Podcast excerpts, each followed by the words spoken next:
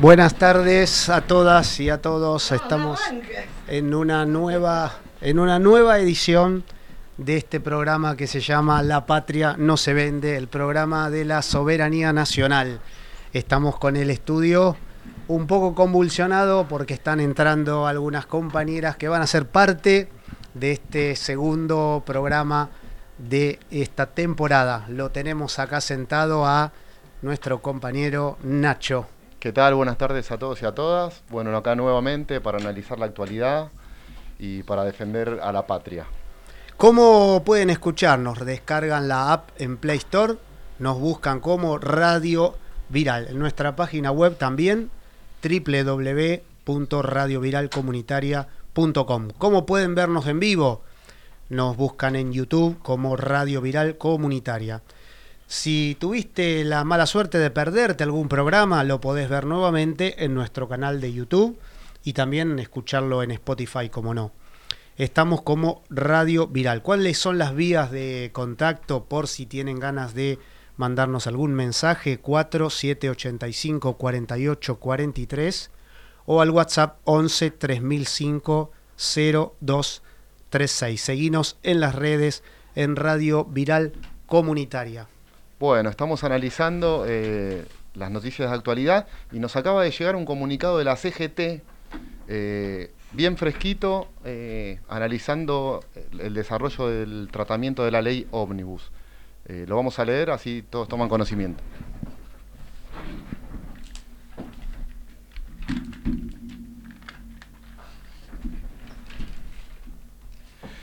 Buenas tardes a todos y a todas. Bueno, arranca el debate es de cara al pueblo. En los debates parlamentarios, la discusión en las distintas comisiones y la publicidad de cada acto son un derecho de la ciudadanía a estar informados y es un deber de los legisladores exponer esa información. Escuchamos perplejos cómo se realizan reuniones dotadas de cierto oscurantismo en lugares fuera del recinto del Congreso. El Hotel Savoy parece ser apto para ello entre algunos legisladores y estudios de abogados, sin saber de qué se habla, aunque sí percibimos el para qué se habla. Tratar con ello de obtener la celeridad para tratar una ley que ha sido rechazada en casi el 80% de sus aspectos por los distintos representantes sociales que pasaron por la discusión en comisiones suena descabellado que una sesión de tamaña importancia quiera realizarse un sábado sin pasar por todos los trámites legislativos previos que se enmarcan en el reglamento de discusión de leyes es una fuerte señal de, una vez más, un atropello a todo elemento republicano que se les cruce. Reclamamos que cada diputado y diputada haga valer los intereses de la República en pos de la salvaguarda de los derechos de la ciudadanía toda y no de los privilegios de un grupo de poder que hizo un DNU y una ley ómnibus a su exclusivo beneficio. La patria no se vende. Cierra. Muy bien, estamos eh, en este programa número uno de La patria no se vende y vamos a comentar un poco, vamos a hacer la venta del programa. Tenemos apalabrada la presencia del secretario general de la Comisión Gremial Interna del Banco, Pablo Renier. Lo estamos esperando, eh, seguramente en unos minutos lo tendremos, lo tendremos por acá. Y eh, con Pablo la idea es analizar un poco el contexto particular de, la lucha que se está dando en el Banco Nación, no solamente en, en lo que es la ciudad de Buenos Aires y alrededores, sino poder conversar un poco las distintas estrategias de todo el país.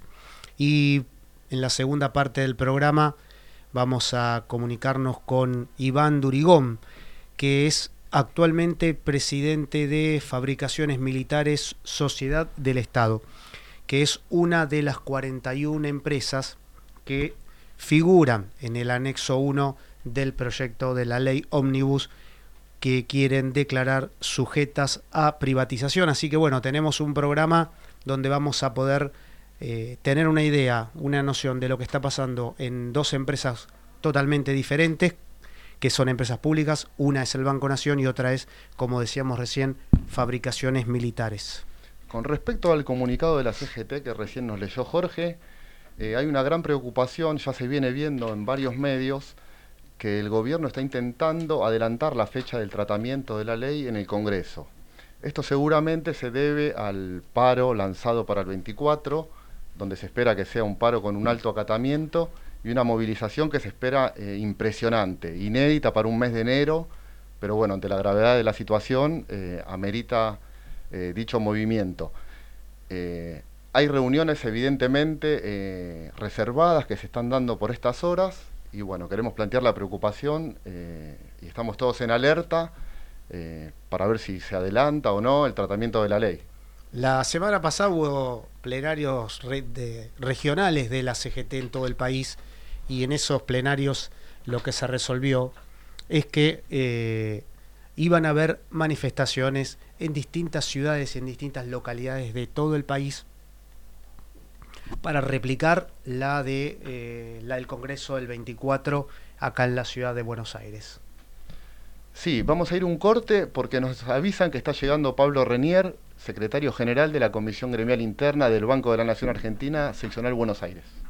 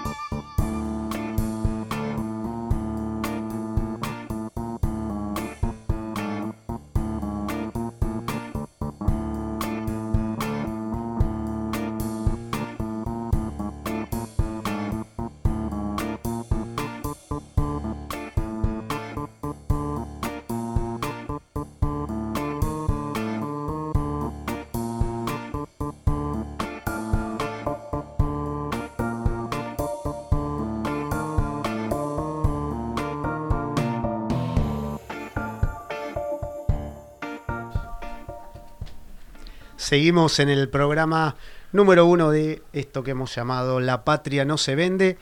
Y tenemos en este caso la presencia en los estudios del compañero Pablo Reniel, secretario general de la Comisión Gremial Interna del Banco Nación. Pablo, muchas gracias, te damos la bienvenida. Bueno, buenas tardes compañeras, compañeros, vecinos, porque soy vecino del barrio. Es más, hay amigos que eh, manejan el centro cultural, eh, me han querido alquilar mi casa, así que eh, estuvimos ahí. Pero como casa, negociando. no, no, no, no, porque es, la casa de mis padres, entonces tiene un valor afectivo que no, y en la cual vivo y vivo con mi señora y sus hijas. Así que estoy muy cercano a todo lo que sucede aquí en el barrio. ¿eh? Me atraviesa también.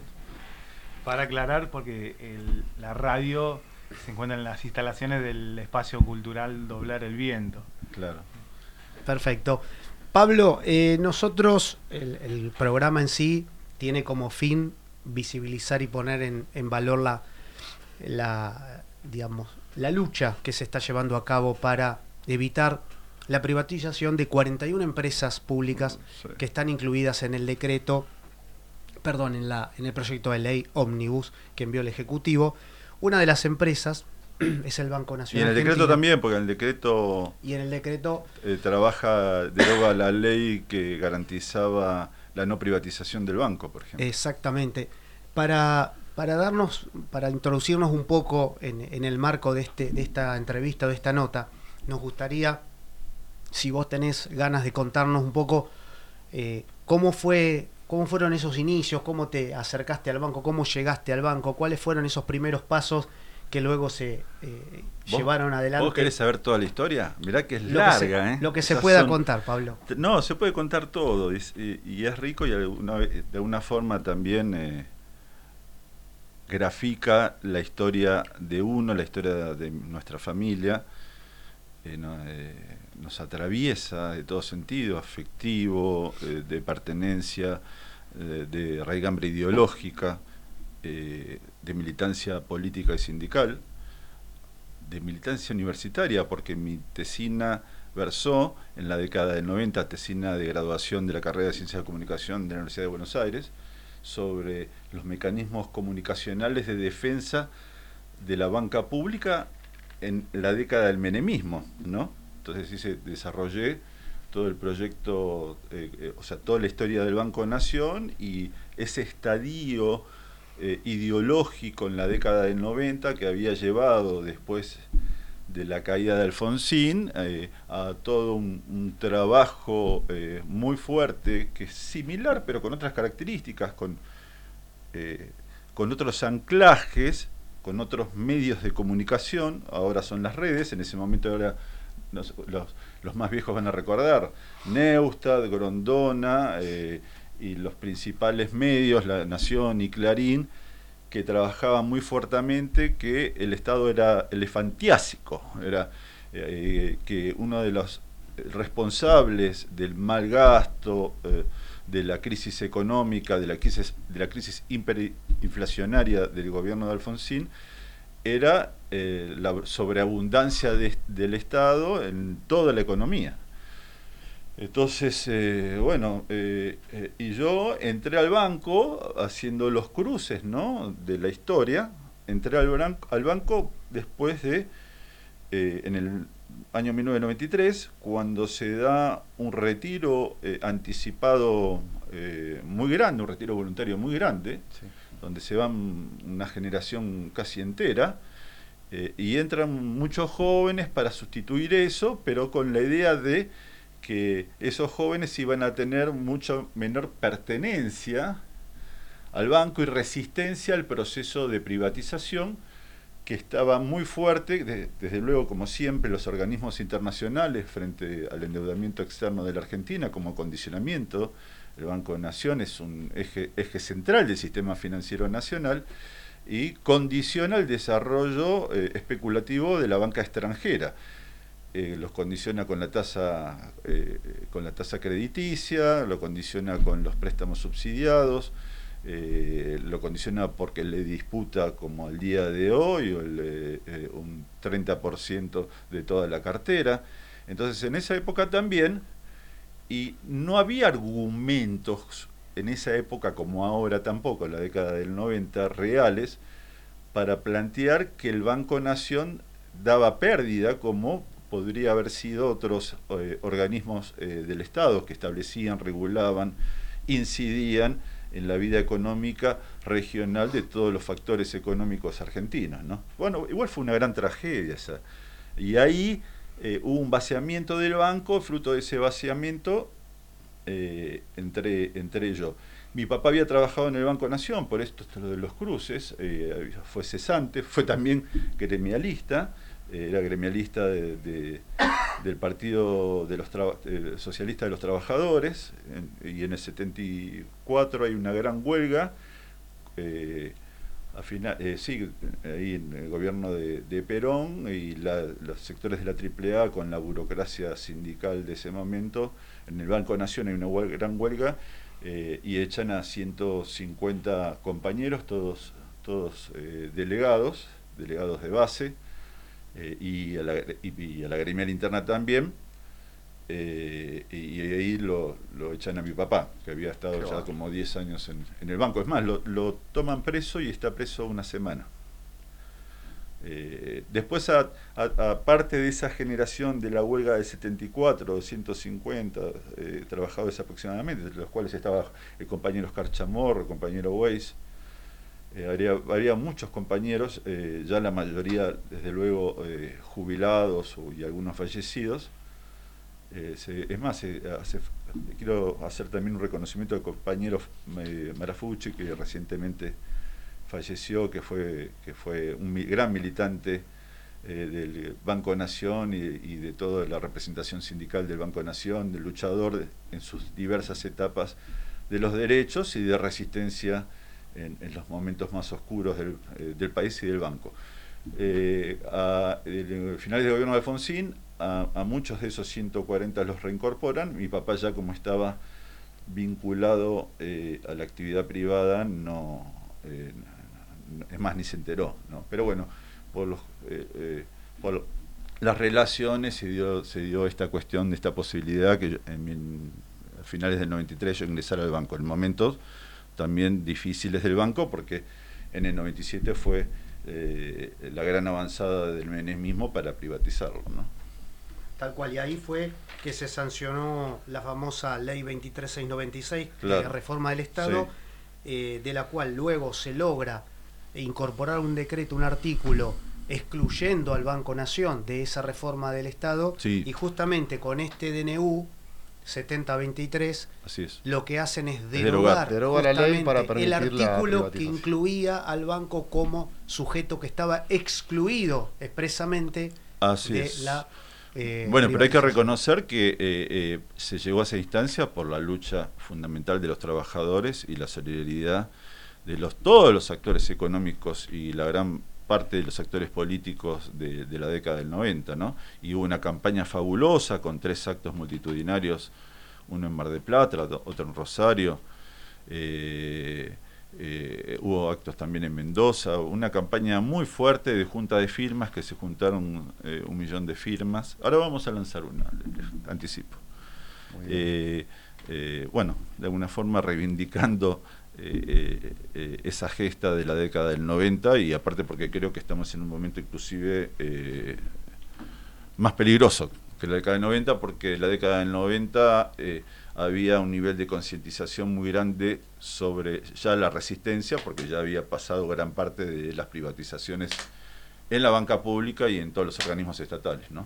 Sí, yo estuve mirando imágenes justamente estos días de las movilizaciones, los abrazos al banco de esa ah. época, y realmente es conmovedor la cantidad de gente que había, todos los empleados, era inmensa la cantidad de gente y también había abrazos al banco eh, por parte de productores agropecuarios, eh, pymes. En el interior del país fue muy fuerte porque el Banco Nación eh, es muy importante en los pueblos, las ciudades. Tiene sucursales en todas las ciudades cabecera del país, en toda la gran mayoría de los pueblos del interior. 738 sucursales, más las 15 agencias en el extranjero. ayer hubo, gracias a los compañeros uruguayos, fue muy emocionante ver eh, al Sindicato Uruguayo de Bancarios eh, defendiendo, abrazando eh, la sucursal del Banco Nación en Montevideo. Le, mandamos un gran abrazo. Pablo, comentando un poco y viendo cómo fue un poco la historia reciente y no tan reciente mm. que nos tocó transitar, me parece que estaría bueno poder hacer una reflexión cuáles son los paralelismos y, o sea, qué es la, cuáles son las cuestiones que se pueden ser similares al proceso de, la lucha de los 90 y cuáles son características propias o, qué es lo que podríamos decir que esto nos genera nuevos desafíos en esta nueva lucha que nos toca eh, enfrentar en el Banco Nación en particular y en el resto de las empresas públicas. Bueno, no quedan muchas empresas, quedan eh, apenas Agatas 41 eh, en ese momento eran, en toda la Junta Nacional de Grano, bueno, había organismos estatales que regulaban todas las áreas económicas. Eh, pero bueno, mucha banca banca pública provincial también, el banco, el, después fue el Banade, el Banco Hipotecario Nacional. Eh, la Caja de Ahorro. La Caja de Ahorro. ¿Y los bancos públicos provinciales? Y los bancos públicos provinciales que quedaron muy pocos. Eh, quedó el Banco Provincia de Buenos Aires, el Banco de Córdoba, el Banco de Chubut, eh, pero en general quedaron, quedaron muy pocos en pie. ¿no? Eh, similitudes eh, es que la derecha y los, y los, factores asociados de poder económico interesado siempre hicieron hincapié y, en los momentos de debilidad de los, de los gobiernos progresistas, nacionales y populares, socialdemócratas, como queramos llamarle, eh, han tenido como objetivo, como el objetivo de ellos son los negocios, centralizan en eso, en esa debilidad del bloque sociopolítico cultural atacar sobre los negocios que les condicionan el desarrollo eh, a partir de esas regulaciones o de esa intervención eh, de los objetivos comerciales de ellos, como siempre, concentradores, en fin. Habría que ver, yo creo que a diferencia de la década del 90, no siento que tengamos las mismas condiciones objetivas favorables en apoyo de algunos sectores societarios. Eh, por eso tenemos que trabajar arduamente ese nivel de concientización y llamo a todos los trabajadores del banco en todo el país y, a todos los compañeros eh, bancarios eh, que estén agremiados o no a, trabajar en esa tarea de concientización a partir de la campaña de defensa del banco. ¿Eh? Vimos, vimos que en estos días salió un volante de la gremial interna eh, para repartir entre el público que asiste al banco en ese sentido. Sí, bueno, la junta de firmas seguramente que haremos irá en ese sentido, haremos actos, eh, bueno, haremos todo lo que esté a nuestro alcance con el compañero Palazzo, generando también puentes entre todas las empresas públicas que hay que defender, en, aerolíneas, IPF, eh, bueno, nosotros también tenemos el vice, todas las empresas para asociar este concepto de que defender los intereses eh, económicos, productivos, financieros, de servicios de las empresas del Estado es defender a la patria.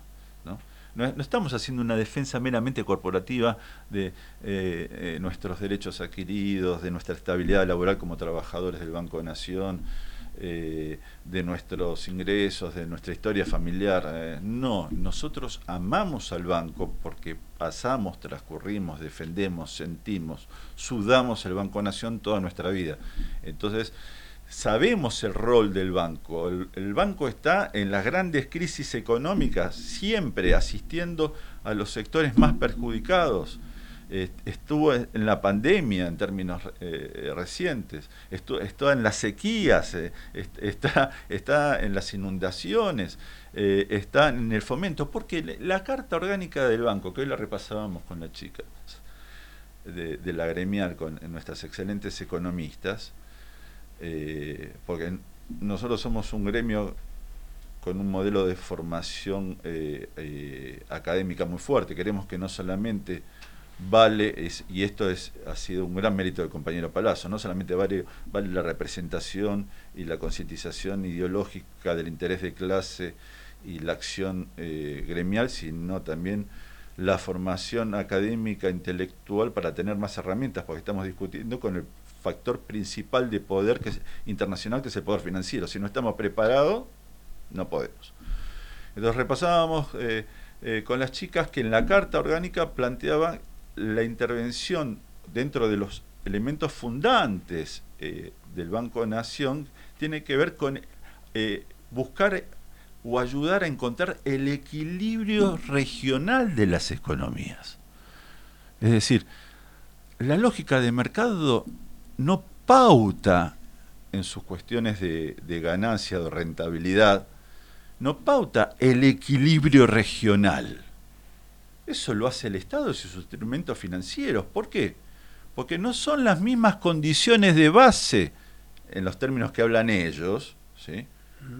No son las mismas condiciones de las distintas regiones, sus desarrollos educativos, económicos, infraestructurales, superestructurales, sus condiciones climáticas, sus distancias, su su, eh, eh, su eh, em, dedicación a la defensa territorial.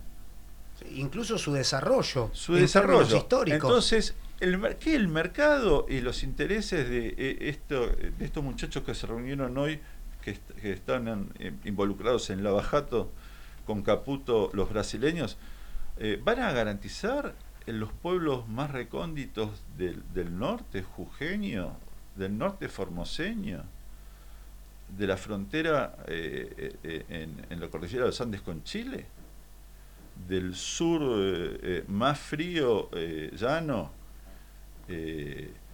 ¿van a garantizar las condiciones de desarrollo en esas regiones? Donde hay poca, en términos comparativos, poca población. y seguramente no va a justificar el nivel de inversión y de rentabilidad la ocupación ahí. Tal cual, o sea, tiene que estar una sucursal del banco eh, establecida en un pueblo, en un lugar donde tenga pocos habitantes, si yo hago, el, eh, digamos, lo analizo en términos de balance o de rentabilidad, claramente no va a ser ganancia, no Claro. va a ser rentable. Claro. Ahora, el análisis... Y el banco se sostiene con la rentabilidad de las grandes eh, urbes, eh, de las grandes urbes demográficamente eh, rentables, porque son, son de millones de personas, y con eso se ayuda en términos de equilibrio a, a las regiones eh, que más lo necesitan. Y el Estado se va a quedar sin una herramienta fundamental para el desarrollo productivo, regional, Así es. integral del país si pasa a manos privadas, porque no les va a importar desarrollar, bueno, como lo que decías vos. Mirá, Eh, Cuando había un eh, cuando estaban los argentinos recluidos obligatoriamente por la pandemia, ¿quién financió? ¿A través de quién financió el Estado? Sí, sí, el ¿y Banco quién pagó el IFE? Sí, ¿Quién y, pagó el IFE? y en tiempo récord. Y se ejecutaron un montón de políticas como los créditos a través de las tarjetas de crédito, los, el ATP, bueno, el IFE, pa- para millones y millones de argentinos de un día para el otro prácticamente, y el banco lo hizo y lo hizo de manera eficiente además. Y hay, otro, y hay un tema también que no podemos dejar de, de analizar, que es eh, el banco es, es el acreedor que tiene la mayor cantidad de hipotecas UVA en este gran problema que nos ha metido el gobierno anterior, no, ante anterior al nuestro, que es el, de los créditos hipotecarios en UVA. Y la pregunta es, si el Banco Nación se vende y lo compra un banco internacional, etcétera, ¿van a estar en los intereses de los accionistas de ese banco proteger la vivienda de cientos de miles de argentinos que son deudores del sistema UVA de hipotecas? Claro, claro. Porque se van a ver como que si nosotros vendemos el banco, los activos pasan absolutamente a una empresa privada, la empresa privada lo va a analizar en términos de un negocio, no en términos de no. El banco va, analiza y dice, bueno, le da una espera, estira los plazos, hace un análisis de los clientes, si tienen ingresos, si no tienen ingresos, les permite pagar hasta un 25% de cuota. Es decir, hay un análisis fino de cada uno de los casos, de cada uno de los deudores, y se tienen en cuenta justamente estas desigualdades, ¿no? La pregunta que nosotros decimos es, esto si pasa en manos de un privado, ¿lo, lo tendrán en cuenta? ¿Lo podrán analizar? No, y hay que ver, y, si no, fíjate el rol de la banca privada en, en- en- en todos estos sectores, en el financiamiento, en, en la participación en la cartera, en la promoción de, créditos en, eh, a, todos los sectores que es necesario asistir. Es, muy pobre en términos comparativos. O sea, la, banca privada internacional va al, tema de servicios.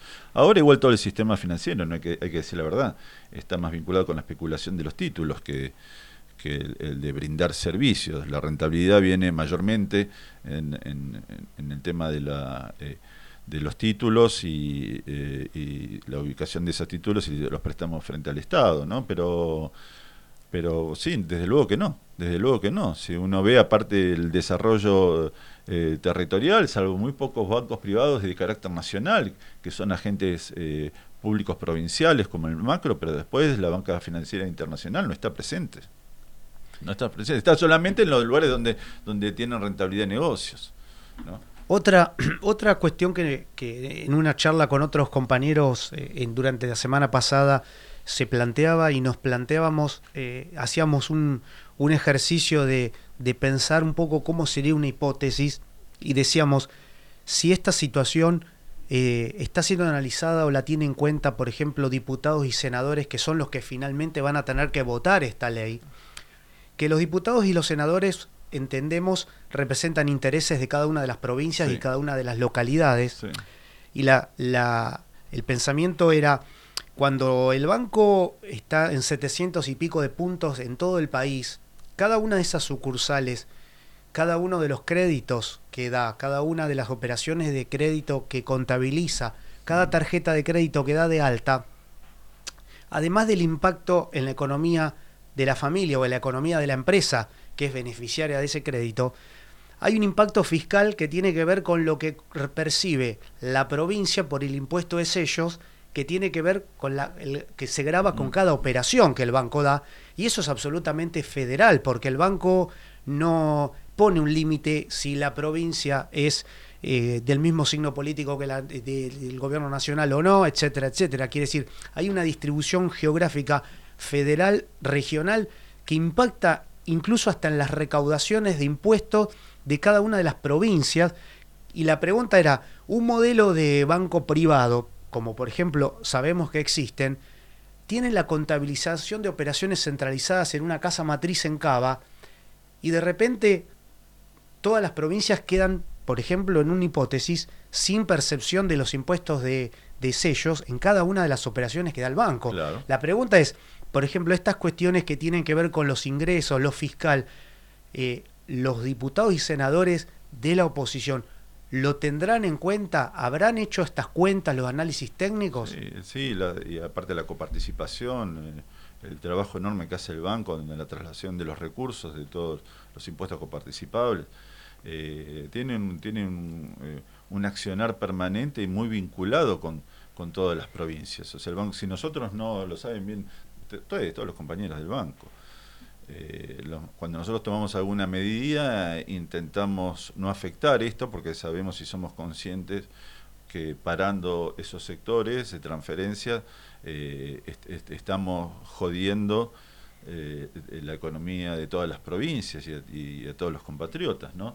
Eh, sí, no, es, es central. Si vos me decís si los senadores y los diputados lo saben, yo, yo creo, estimo que sí. Yo entiendo, y, por lo que he hablado con el compañero eh, Palazzo, que está haciendo un trabajo ciclópeo eh, enorme en, en, las cámaras, eh, reuniéndose con cada uno de los bloques, llevando concientización sobre el, peligro que se, que se avecina y, las dificultades que, que, acarrearía o significaría la privatización del banco.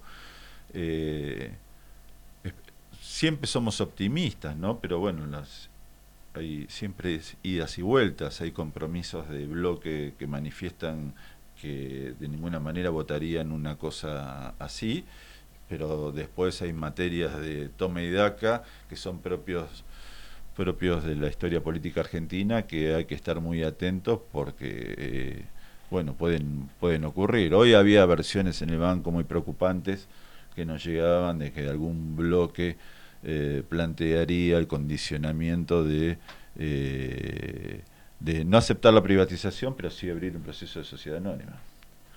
Y eso puede ser un primer paso sí porque ponen como condicionante que el Estado eh, eh, preserve arriba del 50%, pero te transforma en sociedad anónima y, y empiezas a cotizar y, acciones con participación de sectores de bueno sectores económicos sectores económicos internacionales que empiezan a condicionarte todo toda la política el direccionamiento del no son muy felices las experiencias. El hipotecario pregúntenle a los compañeros convocan a los compañeros del hipotecario para ver qué ocurrió con esa experiencia eh, de participación de apertura eh, de capitales mixtos y, con, construcción de esta cuestión de esta matriz de sociedad anónima. Y por esto también eh, vemos que va a ser muy importante la participación de la gente. Lo está haciendo porque vemos que en todas las sucursales hay movidas. sí. Y también el paro del próximo 24 bueno, eso es parte del plan de lucha. Eh, eh, estamos pensando en hacer una asamblea muy fuerte previo eh, a la movilización. bueno, alguna otra cosita más. En función del 24, de seguir generando conciencia, después más adelante haremos todo lo, todo lo que esté a nuestro alcance y más eh, actos eh, multitudinarios, o, eh, todo lo que esté a nuestro alcance para generar conciencia y una propensión que en las deliberaciones del Congreso se ponga fin a, esta demencia de entrega de los patrimonios públicos de la patria, ¿no? Ni más ni menos. La, no, no nos está quedando demasiado tiempo, pero para, para eh, la entrevista con Pablo, pero me gustaría dejar un, buen rato como para conversar acerca de lo que se planifica para el, para el 24, fundamentalmente no solamente a nivel banco, sino qué es lo que se percibe, qué es lo que piensan, cómo se va a articular, eh, qué, cuáles son las expectativas que se eh, entre los distintos gremios, los distintos sindicatos que convocan. Bueno, esos compañeros del sindicato que se abocan y que tienen esa, ese rol de estar vinculados tanto con la CGT como con la corriente federal que nosotros participamos como, como organización eh, sindical. y están trabajando en, la organización de, esto. Yo creo que va a ser multitudinaria y, y desde luego eh, pongo, creo que los bancarios y, los, y, en particular nosotros, todos los trabajadores del Banco Nación, tenemos tenemos un compromiso de vida, ¿no? No, no, no. A ver, eh, si algunos compañeros cometieron el error, no los vamos a juzgar de haberse equivocado en la opción porque estaban críticos y tal vez tenían elementos o argumentos como para ser críticos en función del desempeño del último gobierno, eh, bueno, eh, relativizaban estos compañeros en forma errónea eh, el alcance o la, o la profundidad de los planteos que expresaba el, entonces candidato Milei. decían, no, planteaban, no, no va a llegar a tanto, no, no lo va a hacer, no, no se va a animar, no. bueno, se animó, iba a avanzar y es un no sé, es, un salvaje, es un salvaje. Eh, ¿Tuviste oportunidad de escuchar algo de lo que dijo hoy en Davos? Sí, sí.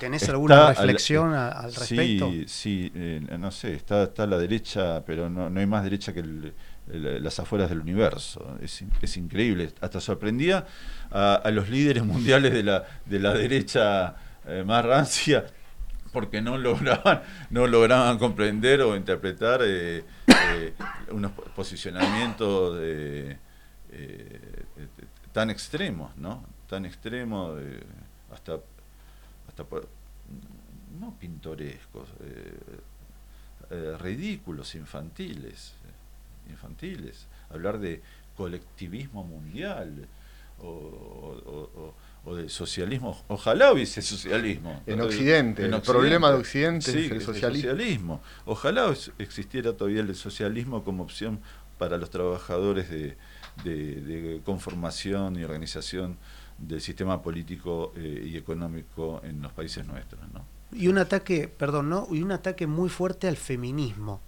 Eh, ah, cosa que no se entiende, eh, no se entiende bien porque no es el lugar, no es el ámbito, no era no era la temática de lo que se estaba conversando en ese lugar y en Davos nadie va a plantear la agenda de feminismos o no feminismos y mucho menos una agenda eh, de antifeminismo en un espacio y un ámbito donde él tendría que, el presidente es lo que tendría que darse cuenta que están teniendo que empatizar con eh, líderes de todo el mundo y donde no puede homogeneizar la, la, opinión o la idea y tratar de bajar como bajar línea, ¿no? Sí, vos tenés acá, acá están las compañeras, él expresa una, eh, una corriente ultra minoritaria en términos económicos, que es la escuela austríaca, y en términos políticos, ese anarco, anarco libertario, anarcocapitalismo.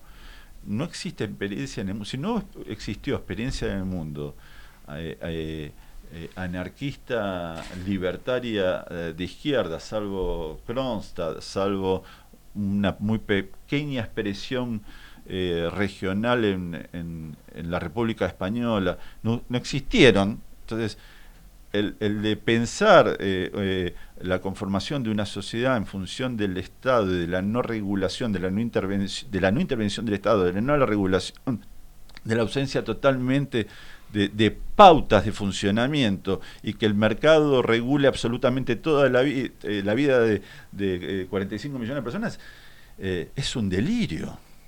Y llevarlo a la práctica, esto es, es, aún más delirante.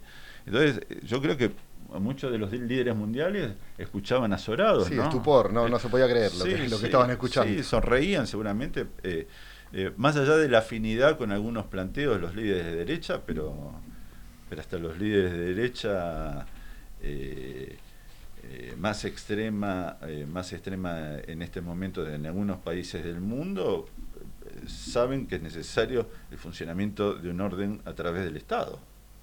sí, se, vio, se vio eh, muy llamativamente un ataque, un ataque al, Estado en sí mismo, un ataque al Estado como corporación. Y llama la atención que justamente eh, en la Argentina representa la jefatura máxima del Estado.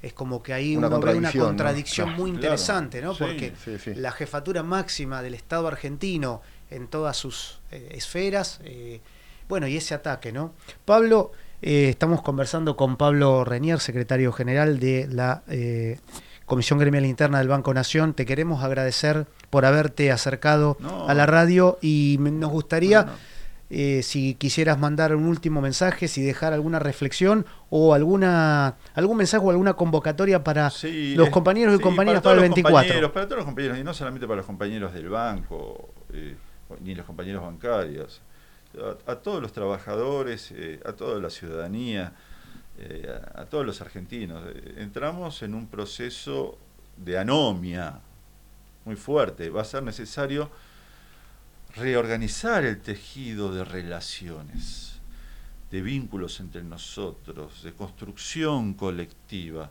para enfrentar esta anomia y esta cuasi desaparición de, todo esto, de toda esta amenaza, que amenaza también terminar cuando no hay reglas, no hay, eh, no hay Estado, no hay orden, eh, eh, no hay una cuestión de, de, convivencia y de pertenencia en común, no hay comunidad. a, ver, más hablaba de, en acción comunicativa de la racionalidad del interés general y el mejor argumento en el diálogo deliberativo entre todos los actores sociales y políticos en, la búsqueda del mejor argumento que identifique el interés general. Al no haber reglas institucionales que arbitren en estas relaciones, en la puja normal de intereses de cualquier institución, terminamos los tiros. Se puede terminar los tiros, muchachos. es un desastre.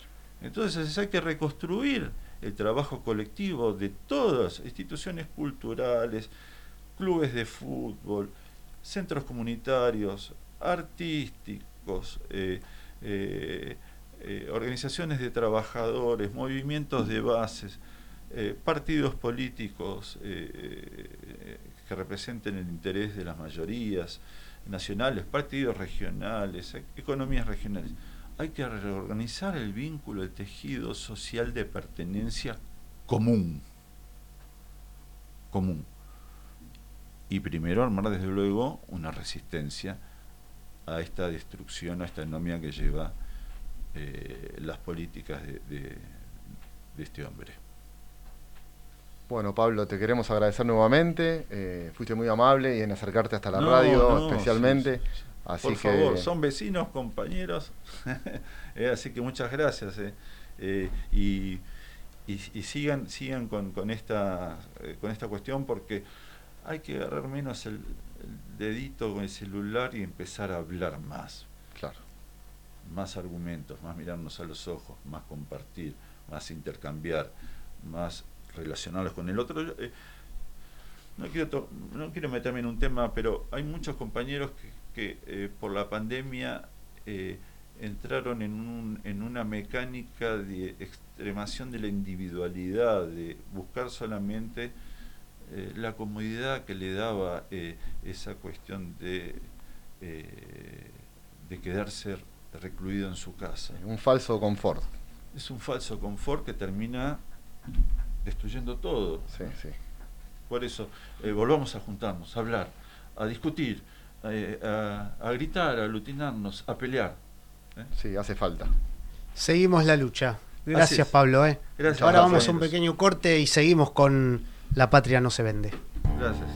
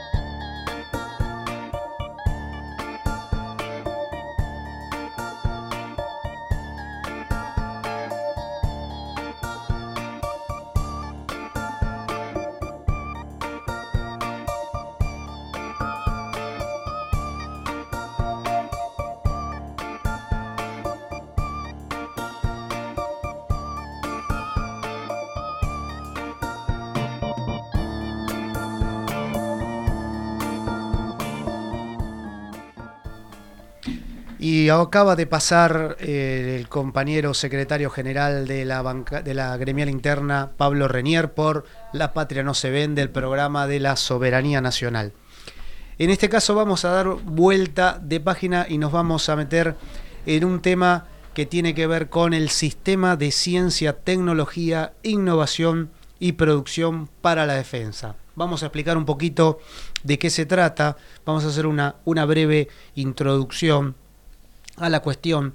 Está compuesto por un conjunto de actores interrelacionados orgánica y funcionalmente que producen resultados en términos de investigación científica, desarrollos tecnológicos, innovación y producción industrial de bienes y servicios que tienen impacto en la defensa de la soberanía nacional. Hay un primer círculo que podríamos denominarlo, que son las dependencias orgánicas que incluyen organismos científicos tecnológicos de la defensa y a las empresas de la defensa. Los organismos son cuatro. Seguro alguno de ustedes habrán escuchado hablar, Instituto de Investigaciones Científicas y Técnicas para la Defensa del CITEDEF, el Instituto Geográfico Nacional, el Servicio de Hidrografía Naval y el más conocido Servicio Meteorológico Nacional.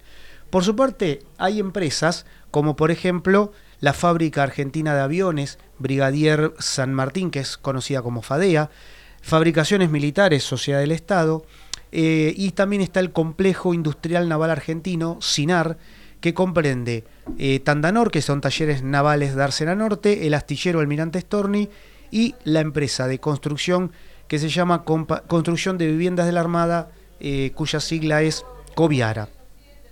Ese sería un, primer círculo. Hay un segundo círculo que se extiende a algunos actores que realizan actividades dentro de la jurisdicción del Ministerio de la Defensa, pero más allá de la dependencia orgánica, que en, entre los cuales puede ser la Dirección de Innovación Tecnológica del Estado Mayor Conjunto de las Fuerzas Armadas, las Direcciones Generales de Investigación y Desarrollo de cada una de las tres Fuerzas Armadas, recordamos Ejército, Armada y Fuerza Aérea, y la Universidad de la Defensa Nacional, UNDEF, en la cual yo tuve el honor y el privilegio de trabajar durante más de dos años en la gestión de Agustín Rossi. El tercer círculo incluye a los actores que no son parte de la jurisdicción de la defensa, pero que entran en relación con los artículos, con los anteriores círculos, en los cuales se puede nombrar INVAP, universidades nacionales y demás empresas tecnológicas.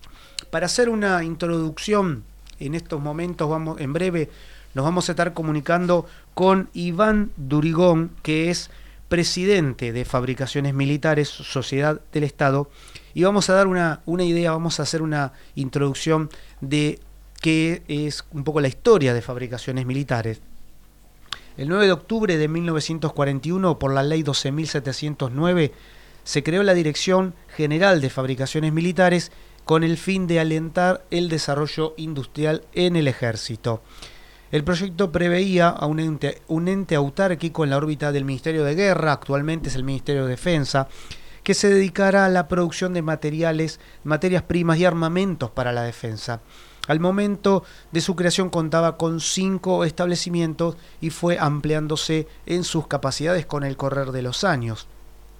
Durante la década del 90 no se salvó nadie. La industria armamentística nacional sufrió un duro golpe. ¿Por qué? Porque se privatizó las fábricas de Azul, la de Fray Luis Beltrán, provincia de Santa Fe, la de Río Tercero y de Villa María en Córdoba. A partir del año 2003, cuando no, gracias a Néstor y la década ganada, comienza a recuperar capacidades. Finalmente, en 2013, mediante el decreto 636, se eh, genera el traspaso de estos entes del Ministerio de Planificación, que lo manejaba Julio Devido, a la órbita del Ministerio de Defensa. ¿Qué produce fabricaciones militares, sociedad, y Estado, sociedad del Estado? ¿Qué se produce en fabricaciones militares? Esto es importante porque eh, a nosotros en un anexo de una ley nos ponen 41 empresas para privatizar, o sea, para perder soberanía. Y la pregunta es, ¿cuántos de nosotros o cuánto del público en general conoce o sabe cada una de esas 41 empresas qué es lo que produce y qué es lo que genera?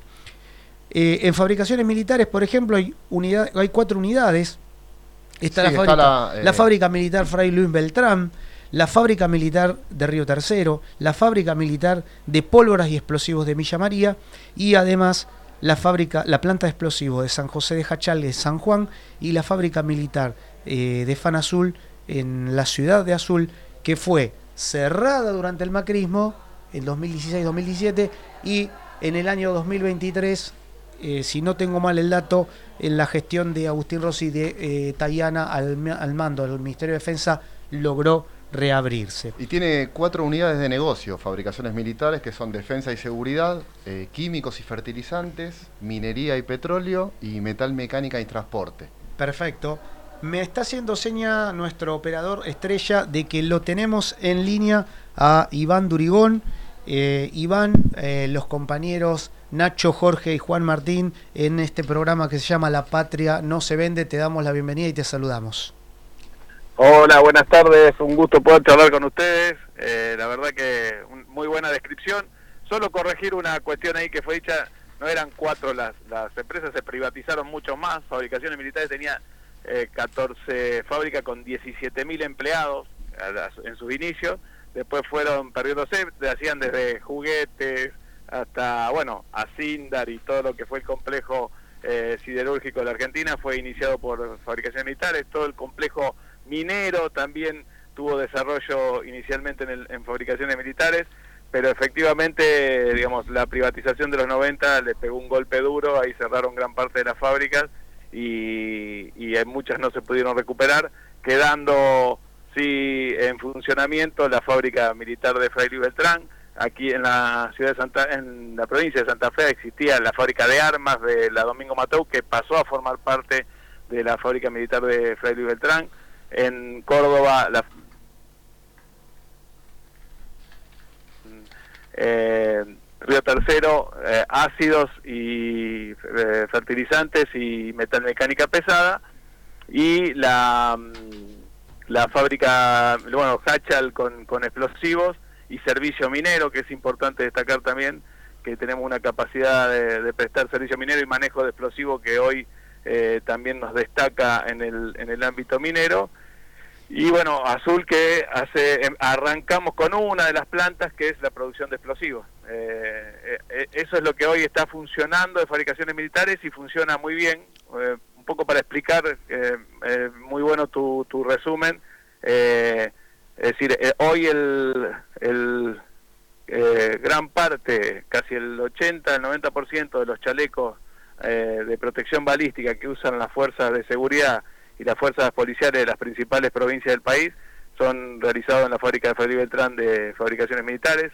El 100% de la munición que utiliza la Fuerza de Seguridad de Nación, eh, tanto 9 milímetros como 762, el 100% de la que utilizan las Fuerzas Armadas Argentina, 9 milímetros y 762, y provincia de Buenos Aires, Ciudad de Buenos Aires, provincia de Santa Fe, son todas fabricadas en, la fábrica militar de Fray Beltrán con la totalidad de la pólvora que funciona en esas municiones es fabricada en, la, en, Villa María y gran parte del, de lo que es el, esquema minero, bueno, nosotros no solo que, que, proveemos a nuestra fábrica de Hachal, sino que además estamos exportando eh, gran parte a, a Perú y a Latinoamérica. Hay una demanda muy grande del sector minero de explosivos y en, algunos casos nosotros tenemos eh, algunos productos que somos fabricantes a nivel Latinoamérica, único fabricante. Iván, eh, muy muy bueno, muy buena la descripción y además me parece que es importante esto de eh, hacer llegar a, la gente, al público en general, cuáles son las funciones y para qué están cada una de las 41 empresas nacionales y por qué decimos que cuando la patria no se vende, cuando no queremos la venta de estas empresas, lo que nosotros buscamos también en definitiva es la soberanía nacional. Hay un discurso muy que está muy metido que es las empresas dan pérdida, dan déficit, eh, generan costos para el Estado.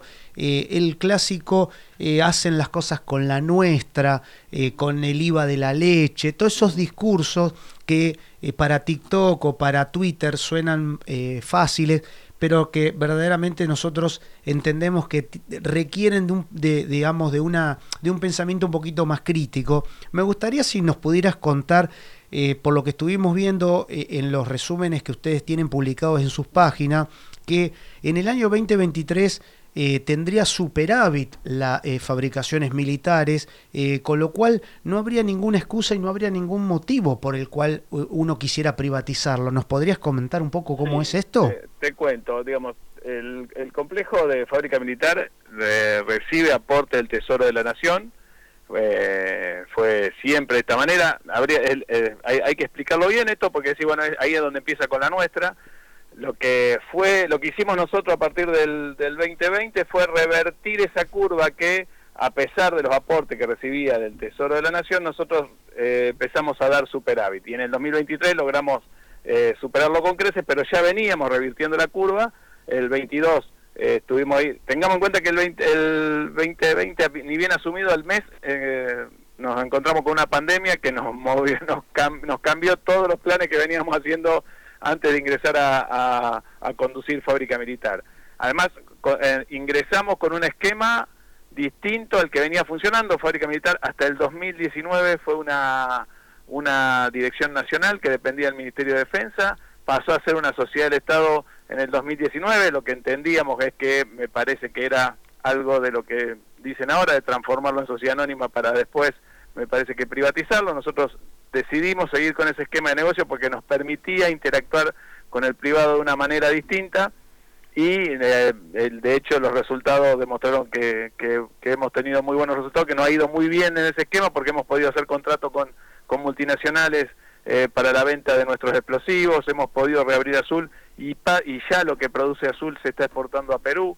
Bueno, eh, todas cuestiones que, que hay que tener en cuenta, pero para explicar, eh, económicamente la fábrica da superávit el complejo de fabricación militar, la mayoría de, las, de lo que es la industria militar del mundo recibe subsidio por parte del Estado. O lo recibe de forma directa, como en este caso, fábrica militar, o lo recibe de forma indirecta, que es lo que hace el Estado es de alguna manera ayudarte a vender los productos no solo a nivel eh, nacional, sino a nivel internacional. Eh, digamos, desde las potencias más importantes hasta los países en desarrollo, utiliza la que tienen industria nacional e industria para la defensa lo hacen bajo ese esquema.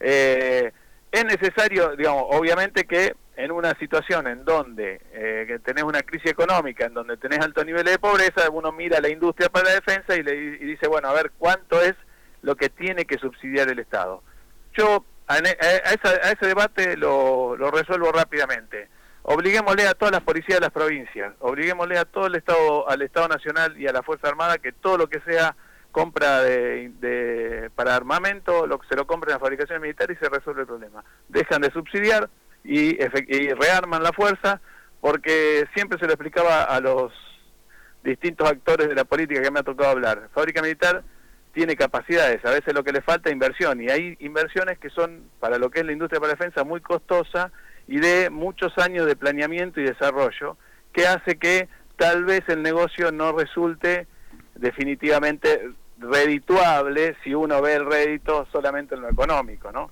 Eh, pero el, esquema es así, lo podemos debatir a nivel, con ejemplo a nivel eh, eh, regional, a nivel mundial. hoy la el, el, fábrica militar está en una situación inmejorable no solo para para poder proveer a, lo que es la, industria de la defensa nacional, sino además para poder crecer y en algunos casos estamos en condiciones de exportar. Tenemos una planta de municiones que es modelo a nivel Latinoamérica, tenemos explosivos que, que resultan muy atractivos para lo que es la minería eh, andina, así que la verdad que está que no, no se o no se justifica por ese lado la posibilidad de, de esto de la privatización porque los aportes del tesoro no digamos eh, no que No, no la subsidien más sino quieren no, que no hagan más aporte. Solamente que habría que hacer es que el ministerio de de seguridad de nación le compre el, total de las municiones y de los chalecos a fabricaciones militares y que la que la fuerza armada se provean del total de las municiones que ya fabricamos ¿eh? no es que hay que generar algún nuevo producto. Obviamente que para generar nuevas capacidades ahí sí hay que hacer inversiones y en ese caso habría que, ver de qué manera se hacen esas inversiones.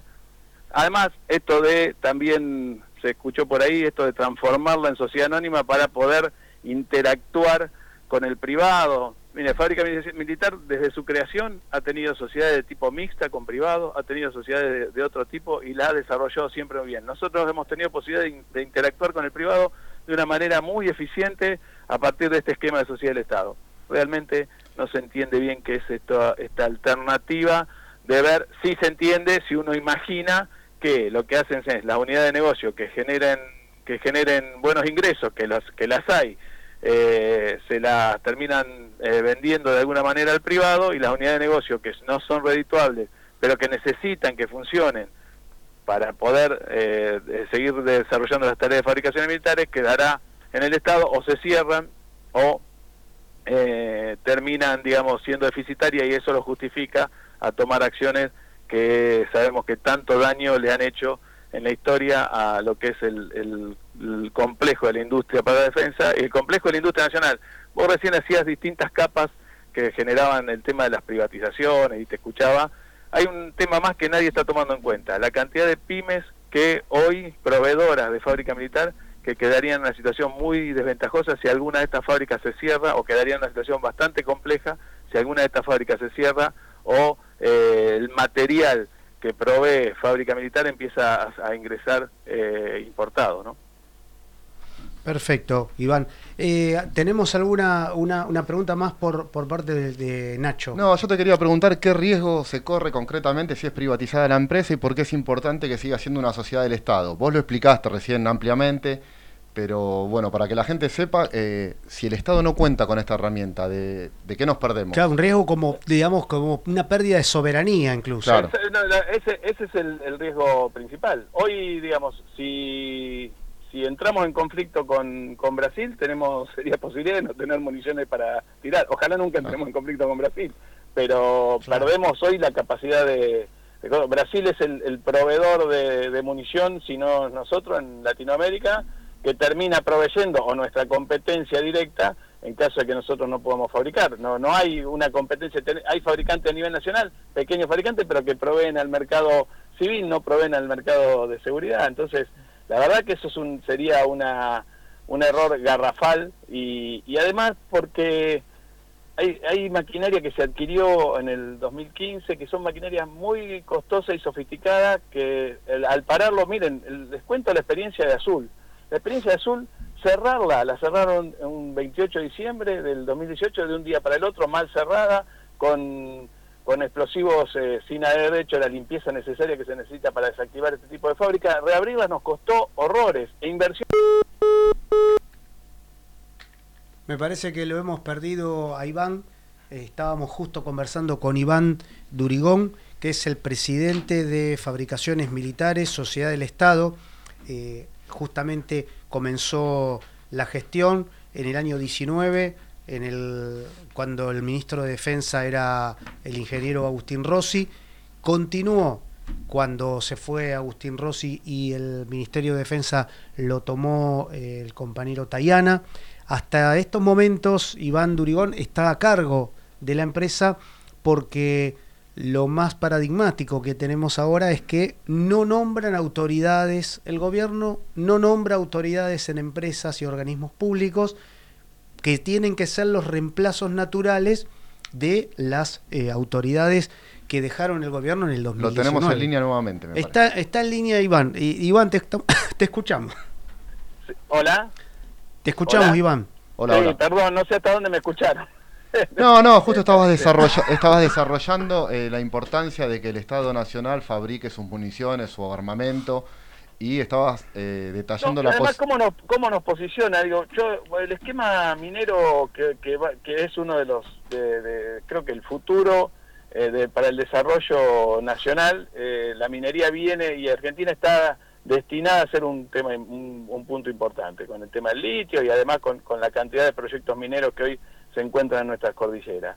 Eh, si nosotros podemos ser los proveedores de, ese, de ese tipo de explosivos, hay una competencia que es una multinacional que ha hecho una apertura de una fábrica a nivel nacional, pero si no las otras son multinacionales quienes hacen todo lo que es el servicio minero, que mueve millones de, pesos.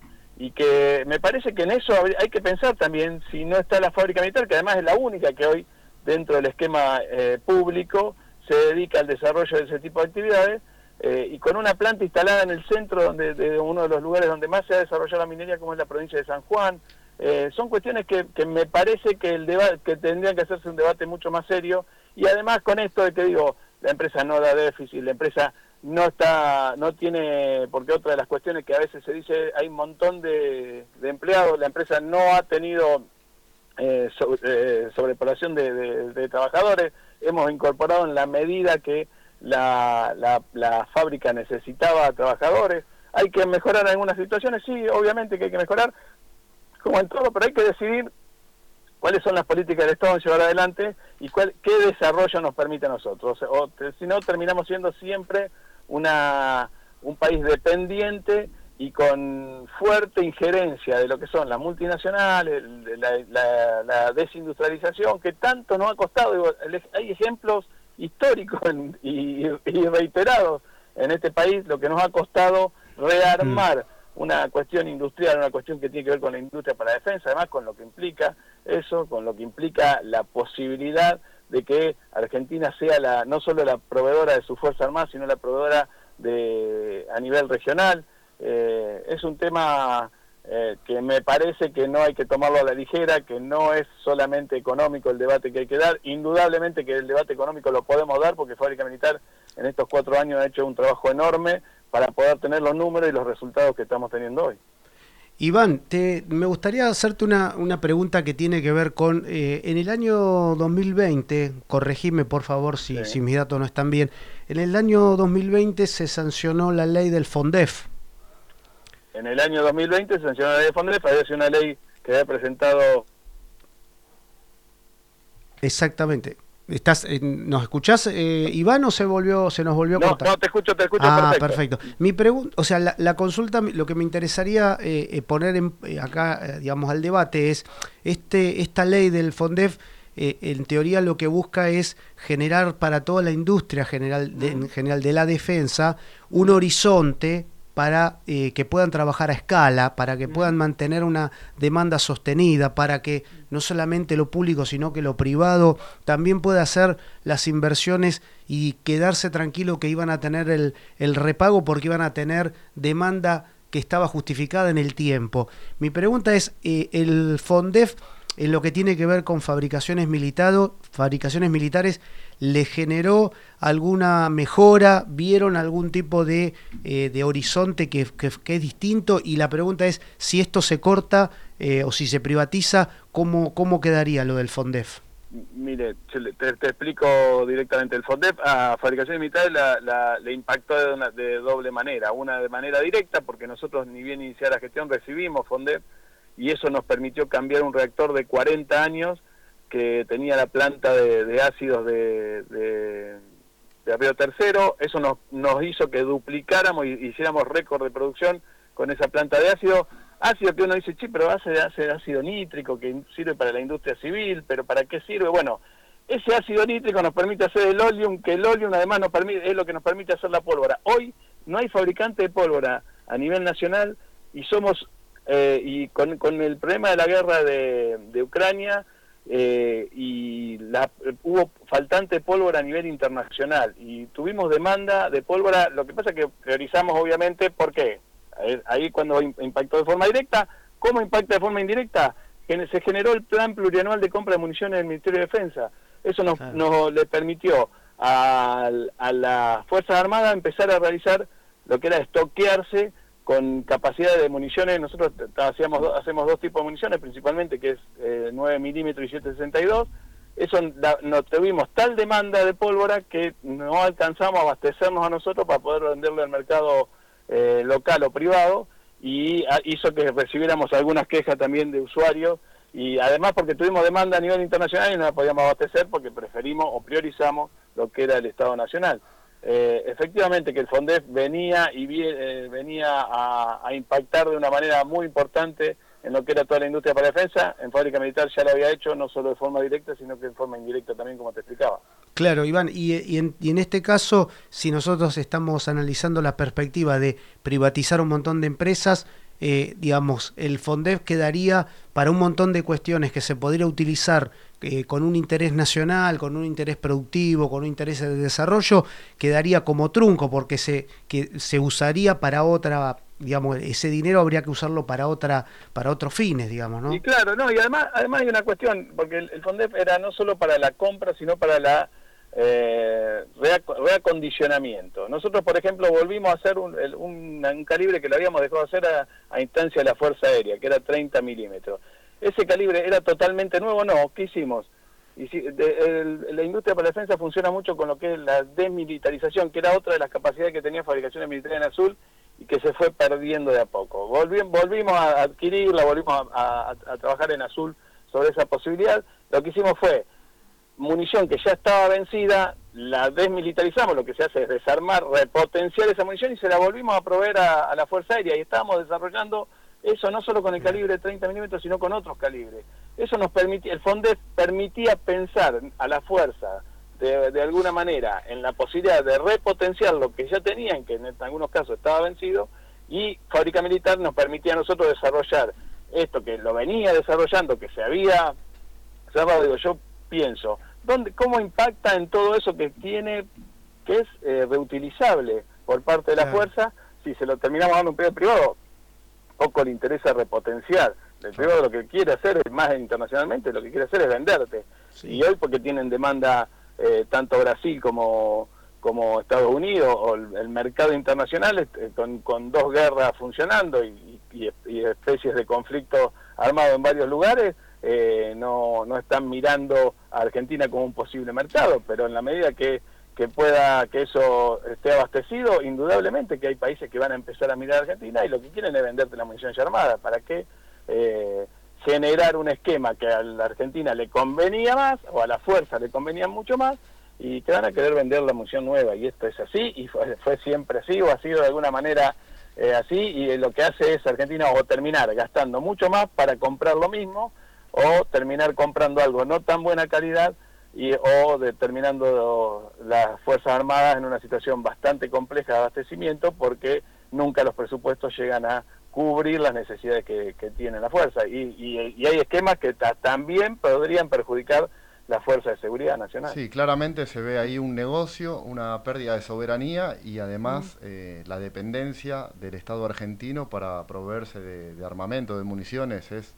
Visto, así es una locura realmente querer privatizar fabricaciones eh, militares. O sea, en una hipótesis, está bien, Argentina no es un país que tiene hipótesis de conflicto, etcétera, es un país de, digamos, de la paz pero en una hipótesis de conflicto, vos tener privatizado tu capacidad de generar municiones es como que vos le estás dejando a un privado que encima el privado puede ser internacional que no va a tener los mismos intereses que vos como país eh, en manos de un privado eh, eh, un, tema tan delicado no quedamos quedas totalmente de rodillas quedas totalmente de rodillas porque no tenés ni posibilidades de, de decir bueno no la tengo la capacidad pero en dos años la tengo eh, y, y, la, y, la, y, las distintas fuerzas o, quienes se encargan de ese análisis a nivel nacional, regional y mundial lo saben y lo estudian este tema. ¿eh?